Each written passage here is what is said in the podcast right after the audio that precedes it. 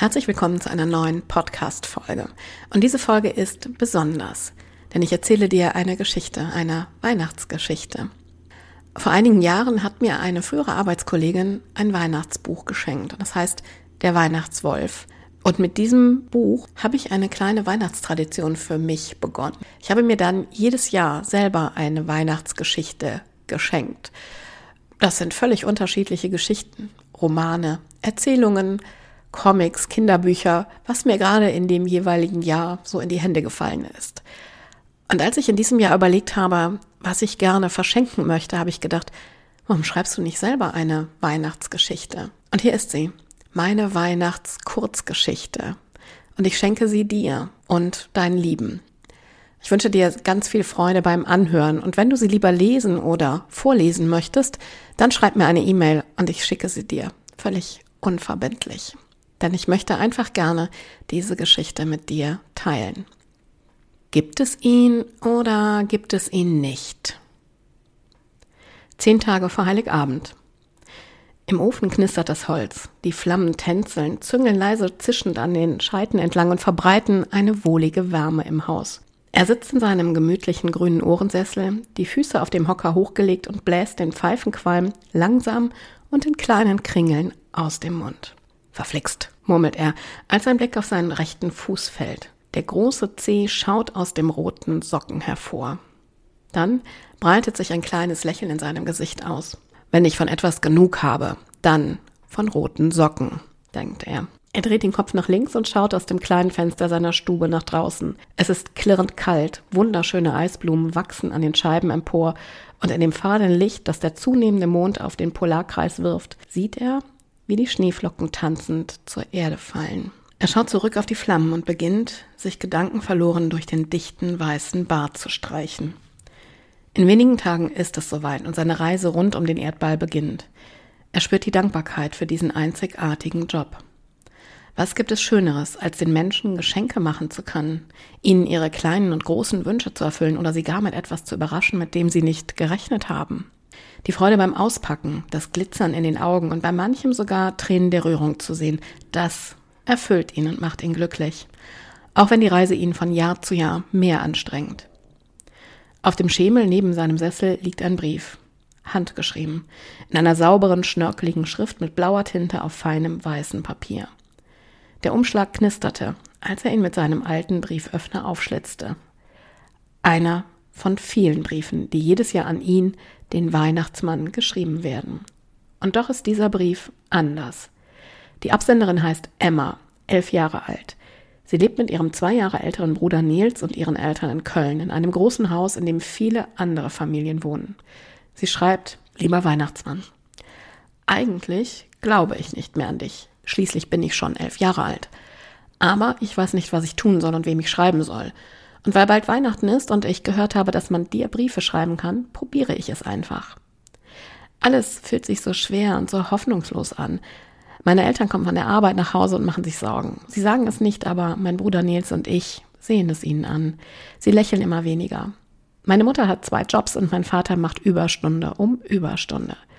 In der Schule sind die Lehrer gestresst. Viele Schulstunden fallen aus und sie hetzen von Klasse zu Klasse. Mein Bruder ist in seiner eigenen Welt, kommt aus der Schule und verzieht sich in sein Zimmer. Zocken. Wenn ich in der Bahn fahre, dann reden die Erwachsenen um mich herum nur über Probleme. Probleme bei ihrer Arbeit, Probleme mit ihren Kindern, Sorgen über die Kriege in der Welt und darüber, dass alles teurer wird.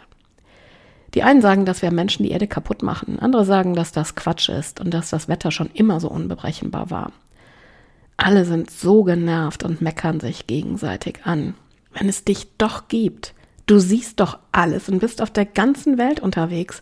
Kannst du nicht etwas tun, damit die Welt wieder ein bisschen besser wird? Eigentlich war Weihnachten immer eine schöne Zeit und ich habe mich so sehr darauf gefreut. Es war gemütlich, warm und irgendwie friedlich. Und jetzt, jetzt weiß ich noch nicht einmal, was ich mir wünschen soll. Ich habe hin und her überlegt, aber irgendwie fällt mir nichts ein. Klar kann ich viel gebrauchen, aber so richtig wünschen? Keine Ahnung. Vielleicht eine neue Jeans oder ein Pulli. Oder die tollen Sneaker, die ich neulich auf TikTok gesehen habe. Aber nein, nein, sie sind einfach zu teuer. Aber wenn ich keine Wünsche habe, was kannst du mir dann unter den Weihnachtsbaum legen? Oder kommst du dann erst gar nicht zu uns? Schließlich haben wir ja auch keinen Kamin, durch den du in unsere Wohnung rutschen könntest. Wenn es dich doch gibt, kannst du mir ein bisschen Hoffnung und ein bisschen Freude schenken? Ich glaube, das wünsche ich mir wirklich. Ich werde am heiligen Abend auf dich warten, auch wenn ich nicht mehr wirklich an dich glaube. Viele Grüße, deine Emma. PS, vielleicht hast du auch noch ein Geschenk für Mama, Papa und Nils, das sie dazu bringt, endlich wieder zu lächeln? PPS, das ist mir noch wichtiger, als selber ein Geschenk zu bekommen. Wenn es dich wirklich gibt. Er muss schmunzeln. Das ist so in diesem Alter und gehört dazu. Doch schnell wird sein Gesicht wieder ernst und er stößt ein dumpfes Brummen aus. Die Worte von Emma stimmen ihn traurig. Er hatte natürlich all die anderen Briefe, die die Kinder und auch einige Erwachsenen in allen Sprachen der Welt an ihn geschrieben hatten, gelesen Wort für Wort. Die Wünsche waren bescheidener geworden, das war ihm schon aufgefallen. Aber dass ein elfjähriges Mädchen nicht weiß, was es sich wünschen soll, kommt selten vor. Ich werde etwas finden, das dir und deiner Familie das Lächeln schenkt, das du dir wünschst, denkt er, hebt die Beine von dem Schemel und stemmt sich ächzend aus seinem Sessel. Morgen ist ein neuer Tag. Die Geschenke wollen verpackt und für die Reise vorbereitet werden. Außerdem braucht auch ein Weihnachtsmann seinen Schlaf. Am nächsten Morgen. Als er die Augen öffnet, ist es kalt in seinem Haus. Am liebsten würde er sich die Decke noch einmal über das Kinn ziehen. Doch er hat nur noch neun Tage Zeit, alle Vorbereitungen für den wichtigsten Tag im Jahr abzuschließen. Er seufzt, schlägt die Bettdecke zurück, setzt sich auf und schwingt langsam und beschwerlich erst das rechte, dann das linke Bein aus dem Bett. Bevor er in seine ausgetretenen, karierten Schlappen schlüpft, räkelt er sich, gähnt ein letztes Mal und steht endgültig auf. Nach der ersten Tasse Kaffee sieht die Welt schon anders aus. Die Sonne scheint und der Tag ist klar und er kann weit in die Winterwelt schauen. Als er nach dem Frühstück die Tür zu seiner Weihnachtswerkstatt öffnet, beginnen seine Augen zu leuchten. Der Zauber der Weihnacht erfasst auch ihn und wenige Augenblicke später ist er völlig vertieft in seiner Arbeit.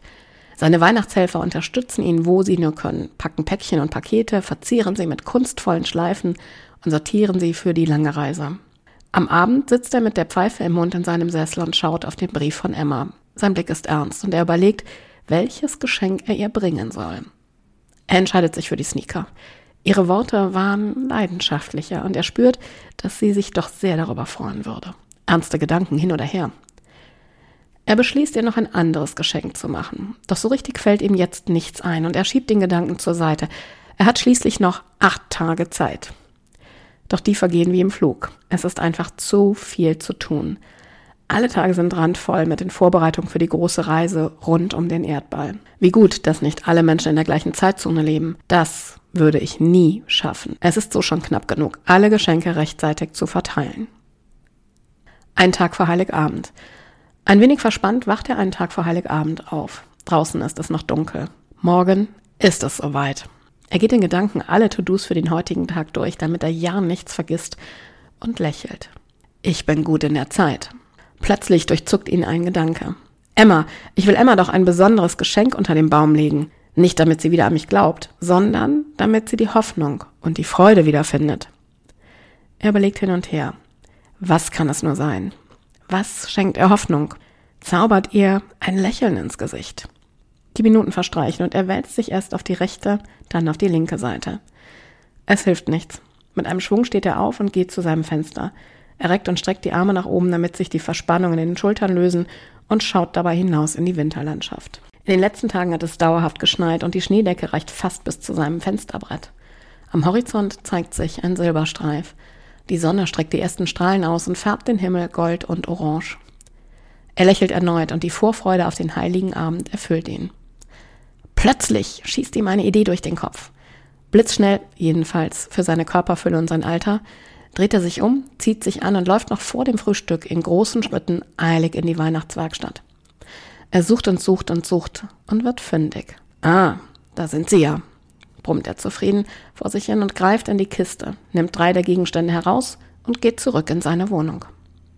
Heiligabend. Emma sitzt auf heißen Kohlen. Sie ist so gespannt was heute passiert. Sie vibriert innerlich vor Vorfreude. Dabei hatte sie doch dem Weihnachtsmann geschrieben, dass sie kaum Freude verspürt. Ach, und eigentlich glaubte sie ja nicht mehr an ihn und daran, dass er ihre Wünsche erfüllt. Aber so richtig sicher sein kann man sich ja nie, oder? denkt sie und legt den Kopf schief, schaut aus dem Fenster an den Himmel. Der Brief, den sie ihm geschrieben hatte, der hat etwas in ihr verändert. Und sie weiß nicht genau was, doch sie spürt es ganz genau. Sie spürt ein bisschen mehr Leichtigkeit und so ein Kribbeln. Doch sie muss sich in Geduld üben. Gemeinsam mit ihren Eltern und Nils geht sie am späten Nachmittag in den Weihnachtsgottesdienst. Ihr Bruder findet das blöd, doch er muss auch mit. Emma selbst ist einfach nur gespannt wie ein Flitzebogen. In der Kirche glitzern die Kerzen, zucken unruhig im Luftwirbel hin und her und werfen undefinierbare Schatten an die Wände. Es ist voll, wie sonst nie im Jahr. Irgendwie gehört es zu Heiligabend dazu, in die Kirche zu gehen, denkt sie und schaut sich um. Die Menschen sehen anders aus als sonst, ein wenig entspannter und friedlicher. Als die Pfarrerin die Gemeinde begrüßt, rutschen die Kinder an ihren Bänken unruhig hin und her. Das Feierliche und die Rituale im Gottesdienst verströmen Ruhe, Vertrautheit und Freude, denen sich die meisten nicht entziehen können. Emma schaut sich die Gesichter der Menschen um sie herum an und sieht bei einigen Tränen in den Augen glitzern. Die Kraft der Weihnacht, sie ist stark. Egal, was die Menschen im Alltag erlebt haben und welche Mühen sie in den vergangenen Monaten hatten. Als sie wieder zu Hause ankommen, hängen sie die Jacken an der Garderobe auf und streifen die Schuhe ab. Doch vor der Bescherung gibt es erst das Essen. Die Ungeduld in Emma wächst, aber keine Chance. Erst wird gegessen, dann beschert. Es gibt Baguette mit Lachs und Nudelsalat. Ihre Eltern stoßen mit Rotwein an, sie und ihr Bruder dürfen zur Feier des Tages Limonade trinken. Und dann ist es endlich soweit. Der Tisch ist abgeräumt und aus dem Wohnzimmer klingt das helle Weihnachtsglöckchen. Das ist das Zeichen. Die Bescherung beginnt. Endlich dürfen sie hinübergehen. Sie setzen sich auf die Couch und schauen gemeinsam zum stolzen Baum.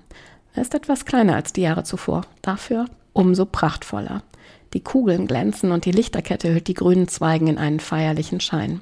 Ihre Mutter verteilt die Geschenke. Emma hält den Atem an, als sie ihres auspackt. Sie versucht vorsichtig, das Papier zu öffnen, doch ihre Ungeduld ist einfach zu groß. Das Papier reißt und Emma kann sich nicht mehr bremsen, streift es ab und hält einen Karton in den Händen. Sie öffnet ihn voller Vorfreude und blickt mit glänzenden Augen hinein. Darin liegen die Sneaker. Sie umarmt erst ihre Mutter, dann ihren Vater und zieht die Schuhe sofort an. Sie passen wie angegossen. Als alle Geschenke ausgepackt sind und sich die Aufregung langsam legt, lehnt sie sich zurück und genießt den Kinderpunsch, den ihre Mutter erwärmt hat. Dann beginnt sie zu grübeln. Gibt es ihn oder gibt es ihn nicht? Oder hatte sie ihren Eltern ihren Wunsch verraten, obwohl sie wusste, wie teuer die Schuhe sind? Sie findet keine Antwort. In diesem Moment steht ihr Vater auf und reicht ihr ein kleines Päckchen. Dieses hier lag plötzlich da. Ich weiß nicht, von wem es ist, aber dein Name steht darauf. Es ist merkwürdig, denn es scheint nicht mit der Post gekommen zu sein, sagt er zu ihr mit einer Mischung aus Misstrauen und Überraschung im Gesicht. Emma ist plötzlich ganz aufgeregt, setzt sich kerzengerade hin, nimmt das Päckchen, öffnet die schöne rote Schleife und versucht das Papier mit ihren zittrigen Fingern nicht zu beschädigen. Gibt es ihn doch? Fragt sie sich und hält unwillkürlich den Atem an, als sie den Deckel des Kartons hochhebt. Sie findet einen Brief, nimmt ihn heraus und liest ihn. Einmal leise und dann laut für die anderen, die gespannt und neugierig neben ihr sitzen. Sogar Nils betrachtet sie mit großen Augen. Emmas Stimme zittert. Liebe Emma, ich danke dir sehr für deine Zeilen. Sie haben mich zutiefst berührt. Ich habe lange darüber nachgedacht, was ich dir schenken kann. Und ich hoffe, dass dir die Sneaker passen. Du hast mich gefragt, ob ich etwas tun kann, damit die Menschen wieder mehr lächeln. Heute ist ein besonderer Tag und ich versuche mein Möglichstes, alle Wünsche zu erfüllen. Aber weißt du, ich kann keinen Frieden in die Welt bringen. Ich kann dir und deinen Eltern auch nicht die Sorgen und Ängste nehmen. Was ich aber kann, ist, euch ein Licht zu schenken, das Hoffnung verbreitet.